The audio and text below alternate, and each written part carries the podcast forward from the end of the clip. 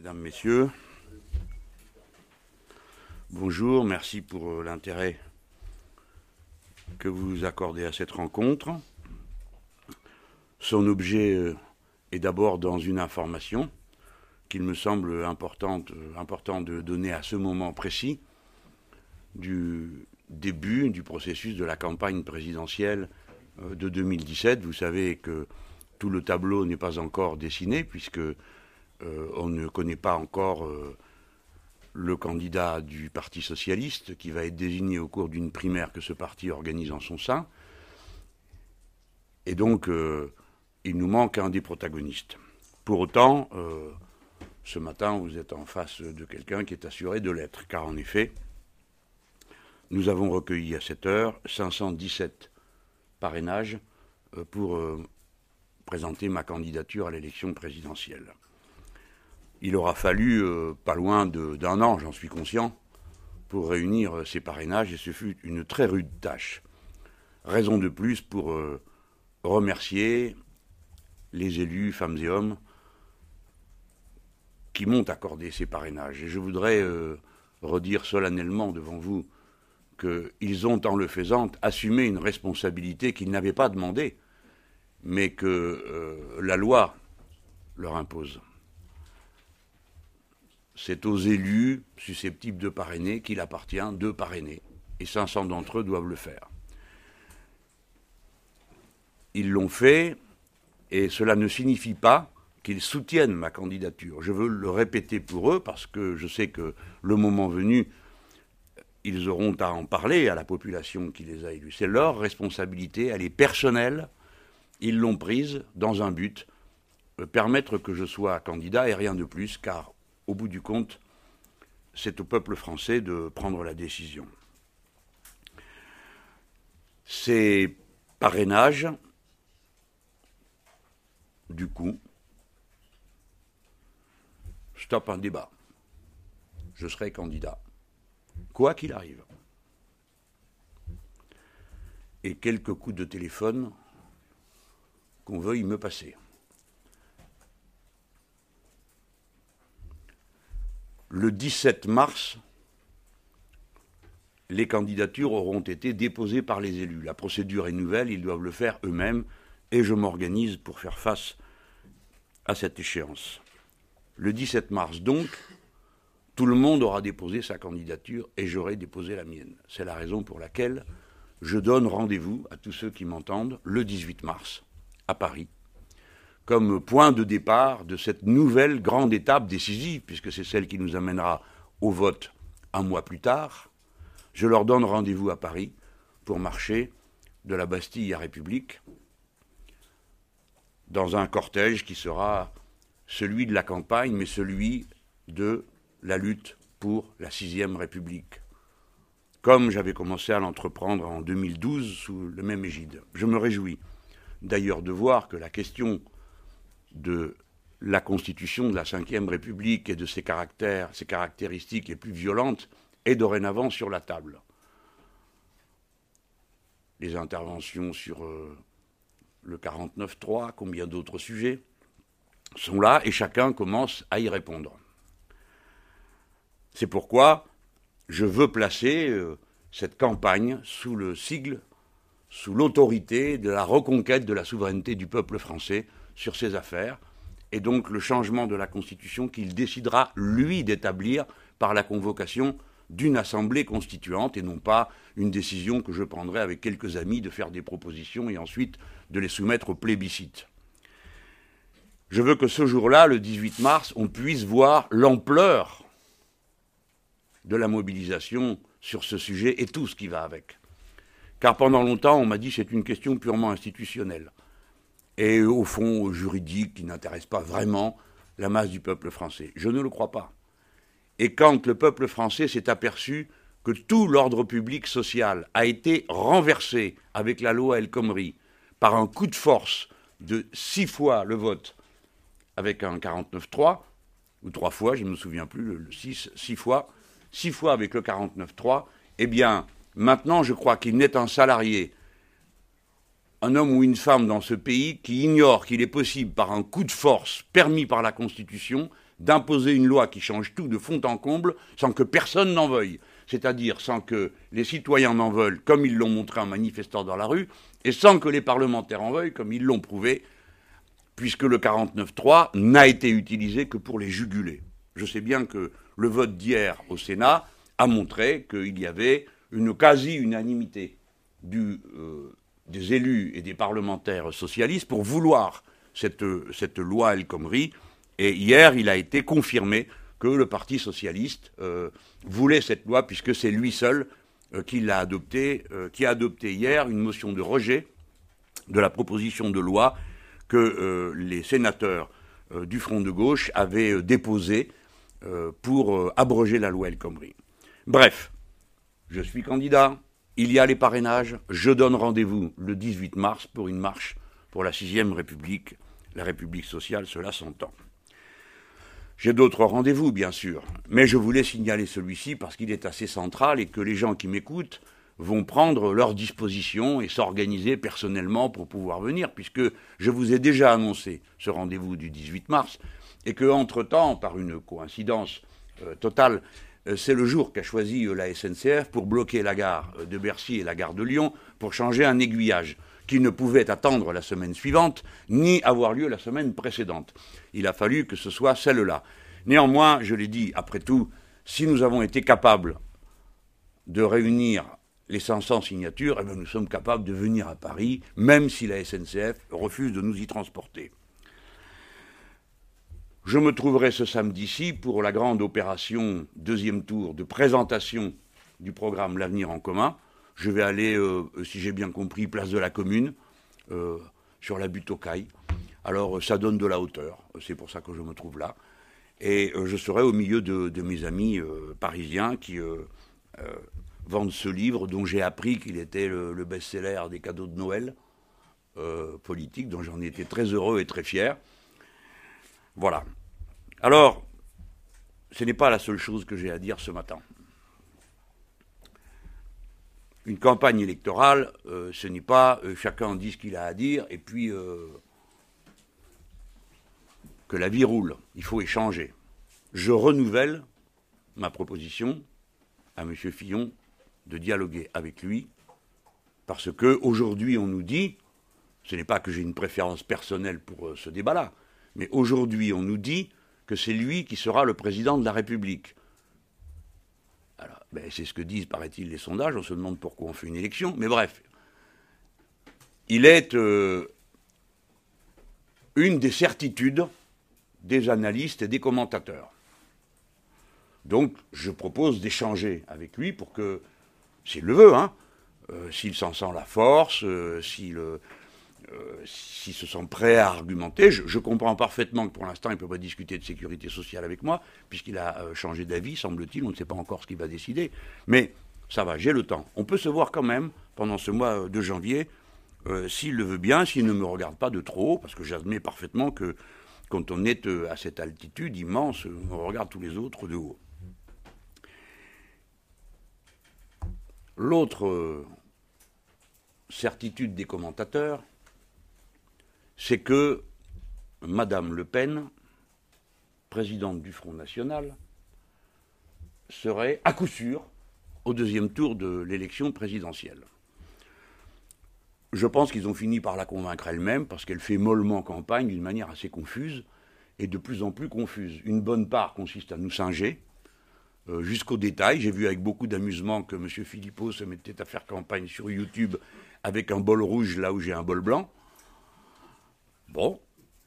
Et que pour le reste, euh, elle reprend et répète euh, tellement de morceaux euh, de mes discours, dont elle a ensuite la pointe, évidemment, hein, que des commentateurs pensent qu'elle dit des choses dont ensuite elle doit se défendre. Par exemple, des commentateurs ont dit qu'elle proposait la retraite à 60 ans. Elle est obligée de dire Ah, mais non, non, pas du tout, c'est pas ça que je propose. Bon.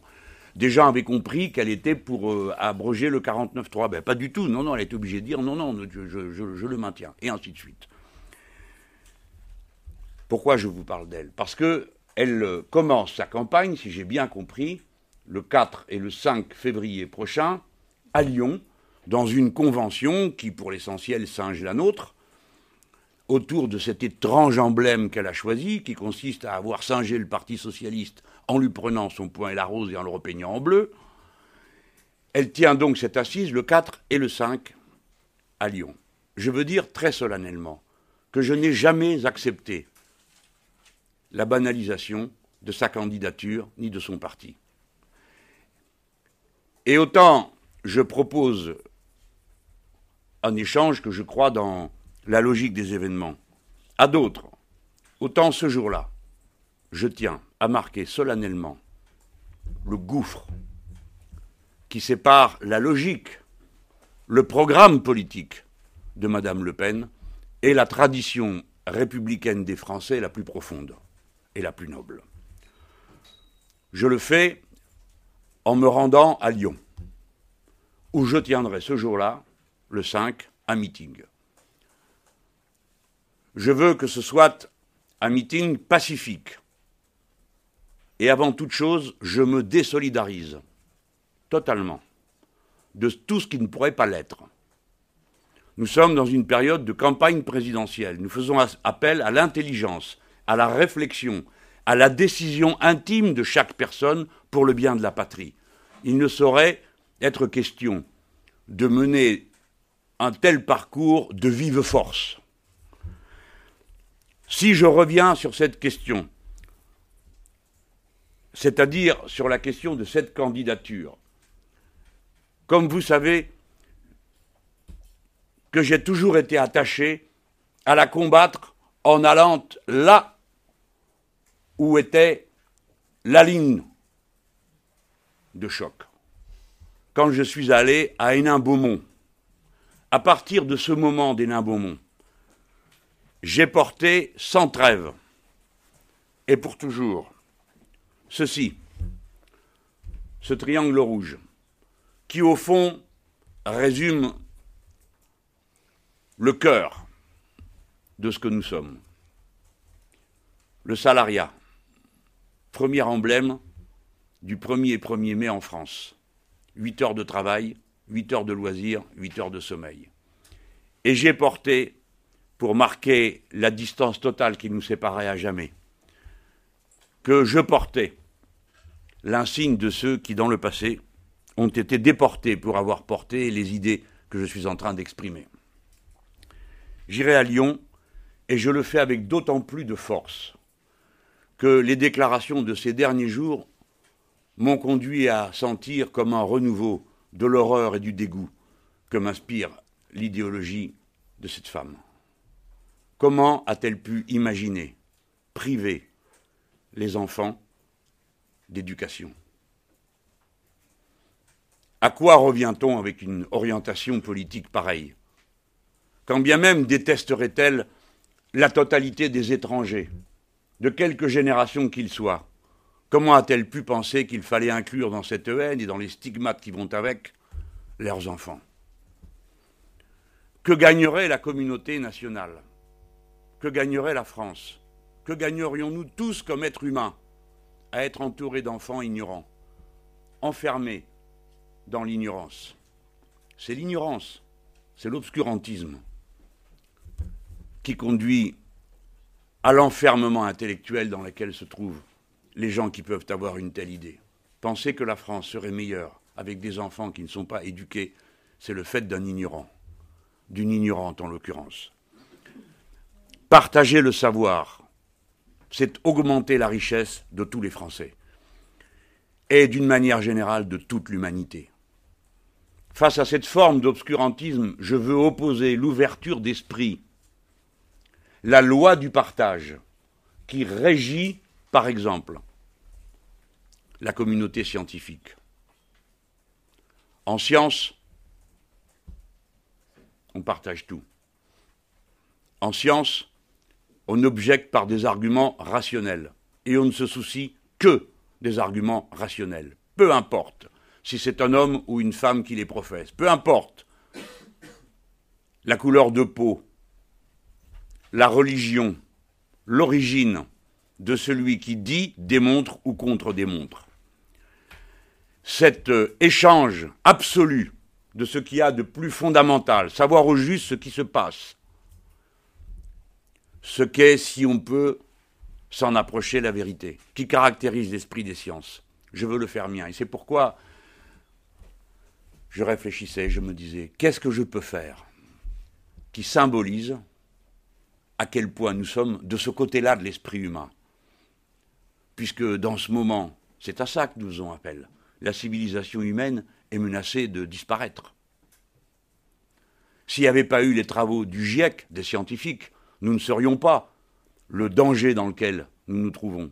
S'il n'y avait pas eu ce prix Nobel de chimie qui a découvert le rôle particulier des gaz qui détruisent la couche d'ozone, nous n'aurions jamais rien su. C'est un Hollandais, mesdames et messieurs. Comme la pénicilline, c'est un Irlandais. Penouchot, la nationalité de celui qui trouve ou de celle qui trouve. Eh bien,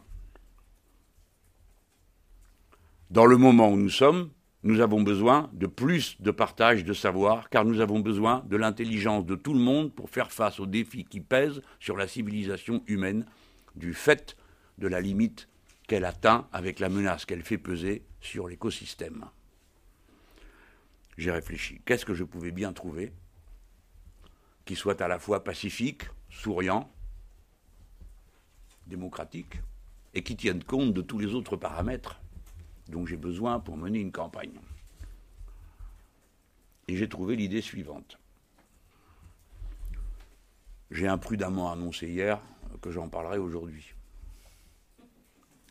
Bon, la nouvelle s'est répandue, je n'allais pas vous jouer la comédie de faire je ne sais quel suspense pendant des jours et des jours. Mais bon, vous apprécierez ce que vaut le symbole de cette référence. Le 5 mai, je ferai deux meetings. Le 5 mai, je vais me dédoubler. Pardon, 5 février. 5 février. Je vois, je vois, que vous riez, je me demandais pourquoi. Avant que j'ai dit ce que je vais faire, vous riez déjà. Le 5 février. Oui, le 5 mai aussi, je ferai deux meetings, mais c'est dans un autre cadre. Oui, oui, le président de la République fera des meetings. Ça, euh, espérez pas que ça va se passer entre journalistes et autorités. Hein. Ça va se passer comme c'est là. Donc le 5 février, je vais faire une première mondiale. Je vais me dédoubler. Je serai présent à Lyon, personnellement et physiquement, et je serai présent à Paris grâce à un hologramme. Vous allez donc assister, le 5 février, au premier meeting holographique en direct du monde. J'espère que la nouvelle euh, fera sourire et que vous apprécierez le symbole. Le symbole, c'est que quoi que veuille et que dise Madame Le Pen, tel est le monde, tout le monde peut circuler, même sans y être. Et deuxièmement, quoi qu'ils puissent espérer tous, je peux me dupliquer en plusieurs exemplaires si bien que l'embêtement permanent que je représente pour eux est quasiment inextinguible. Et enfin, je voudrais que vous ayez tous la curiosité de venir voir ce qu'est un hologramme. Et en voyant l'hologramme, peut-être que vous ferez partie de ces gens qui ont quelque chose ensuite à raconter toute leur vie, comme ceux de nos anciens qui ont pu nous dire Moi, j'étais à la première séance de cinéma eh bien, vous aurez été au premier meeting politique en hologramme. Et je pense que ce jour-là, quel que soit votre âge, quelle que soit votre position sociale, quel que soit votre rôle dans la vie, vous serez à nouveau tous comme des enfants émerveillés, comme je le suis moi-même chaque fois que je suis témoin d'une prouesse de la science. C'est à l'esprit des sciences, du partage, que je ferai appel le 5 février. Je le ferai tranquillement, pacifiquement, avec le sourire, pour montrer que non, décidément, nous n'avons rien à voir avec cette autre vision du monde. Et qu'il ne suffit pas que Mélenchon s'en préoccupe, il serait bon que tous les Français qui ont la fierté, l'orgueil de leur patrie, ce jour-là, s'identifient davantage à l'homme qui fait un hologramme qu'à la personne qui prétend priver les enfants de savoir. Voilà, J'ai dit que la nouvelle allait vous scotcher. Bon, j'espère que c'est le cas. Ça a été fait pour, hein. Ça a été fait pour. Et avec euh, ces mots et les sourires qui vont avec, euh, je vous dis donc pour ceux qui sont ici et qui sont parisiens peut-être, euh, rendez-vous sur la place de la Commune. Pour les autres, le 19 janvier, je me trouverai à Florange. Le 26 janvier, à Périgueux. Donc les occasions de me voir ne manqueront pas. Et le 5 février, évidemment, je compte sur vous à Lyon. Quant au 18 mars, à pied s'il le faut, à bicyclette, eh bien, je vous donne rendez-vous sur la place centrale de notre bataille pour la liberté, la place de la Bastille. Merci à vous tous.